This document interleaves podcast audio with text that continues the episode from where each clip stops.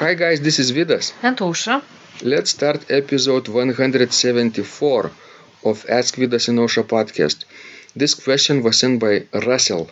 He writes, how to make sense of the chords in the third movement of Messiaen's L'Ascension in order to learn them fairly fast? Oh, this is a very famous movement, right, Usha? Yes, it is. And very interesting question. I've played this piece a number of years ago, and it's a fantastic movement. I think I've even recorded a video of this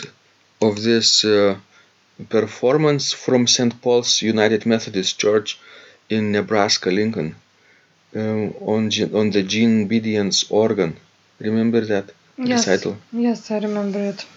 And I think one of the comments I received from one of the YouTubers was that I shouldn't teach people because I play with mistakes. That was really funny. Because, yes, in one of the passages I made a mistake or two in this particular movement. So, then the question is how to make sense of the chords. Obviously, Russell has to be familiar with the modal system that Messiaen is using, right? Yes. And the bass, the best place to get familiar with this is his treatise, which is called Technique of My Musical Language, which is in French, Technique de mon langage musical. Forgive my French pronunciation. I can add a link to this treatise on the description of this conversation, so you can click and check out it. So basically, in this book, Messiaen writes out his influences, rhythmic influences, modal influences, even Gregorian chant influences, bird calls influences, and Hindu rhythms and other things, right, Usha? Let's suppose Russell has read a chapter or two from this book where he would find information about the modes, right? What else? Well, that's the thing, I have, read quite a few books actually about Messiaen's compositions, about his compositional techniques, which is basically consists of, imitating bird singing, the modes of limited transposition, added note values, and some Hindu rhythms, some Gregorian chants, influences. But basically, I don't think it helped me to learn his music faster. Maybe it helped me to understand his music better. But when working on the music itself, on his texts himself, I think I still have to struggle quite a lot. Me too. It's not an easy technique. Yes. It's not an easy writing style, because he was so original at the time. But what helped me was really to study the modes one by one. And by studying, I mean is playing a scale based on this mode from the note C with my right hand only in an octave, range of one octave, then in two octaves, then in four octaves, then with the left hand up and down, then two hands up and down, and treating this mode just like a regular C major scale and getting familiar myself with it. And then transposing it from the note C sharp, and then from D, right?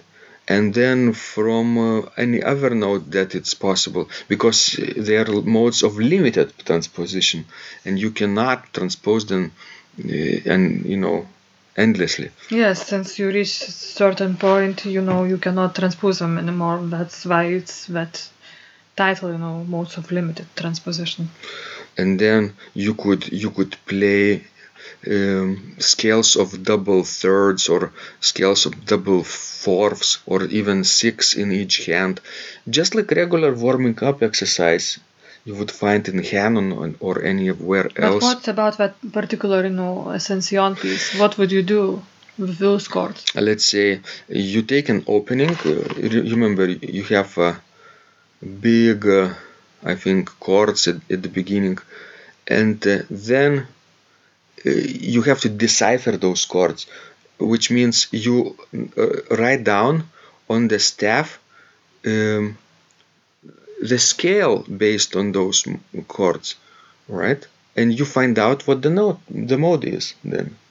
But technically, would it help you to apply it to the keyboard? It helped me, yeah. And you played with mistakes, yes? I'm famous for playing with mistakes. But that doesn't stop me from playing, you see. And the person who makes the most mistakes wins. Always, because they try the most. And Russell can try the most also if he try to transpose those opening fragments, or in the middle, whenever he's struggling, wherever he finds difficult spots. Wouldn't it mix him up even more? And would make things even harder?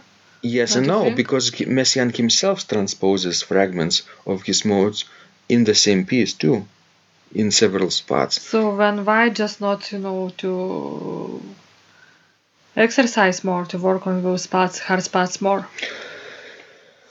In various tempos, in a slow tempo first, and then, move tempo ahead a little bit, and maybe, to practice in different rhythmic formulas. Mm-hmm. Dotted rhythms. Yes. Reverse dotted rhythms. Yes. You're right. It would help. But you see, what you need to do if you are Russell, you need to understand how the fragment is put together. You have to basically deconstruct it. And by creating a mode, right, a string of notes, ascending string of notes based on those chords, would help you to understand which mode of limited transposition Messiaen is using at the moment. And then you see, oh, it's a second mode. Oh, it's a third mode. Oh, maybe it's a fourth mode, you see? And maybe we even label them on the score with pencil. Yes, but it's very much time-consuming, don't you think? Oh, what's the rush, Osha? I don't know. We have all the time in the world, I think, right? And we are not competing with anybody, right? We are not competing with Messiaen. He is dead already, so may he rest in peace. And we are only competing with ourselves, right? What we achieved yesterday and today and tomorrow, maybe, if we live. Anything else, Osha, for ending? For parting advice for Russell and others who want to study Messiaen? Well, be patient. That's a hard music to learn. And if you have never played Messiaen before, don't start with L'Ascension, right? Yeah, start with Le Banquet Céleste. That's, I think, a good piece to start. Or maybe Apparition of Eternal Church. Yes. Apparition de l'Église éternelle. Although, we both use extremely slow tempo, but I think that's a good way for beginning to start to learn Messiaen. But don't play diptyque, right? Yes, it's just a second piece that Messiaen composed to the organ, but it's very hard. Osha has special memories about this piece. Yes.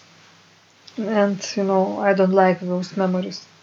It's more similar to Vierne style than to Messiaen, I think. I know, when I had to learn it like in a week or two and to play it in master class, that's what's an awful way to do. Okay, guys, we hope this was useful to you. Please apply our tips in your practice and send us more of your questions. We love helping you grow. This was Vidas. And Usha. And remember, when you practice, miracles happen.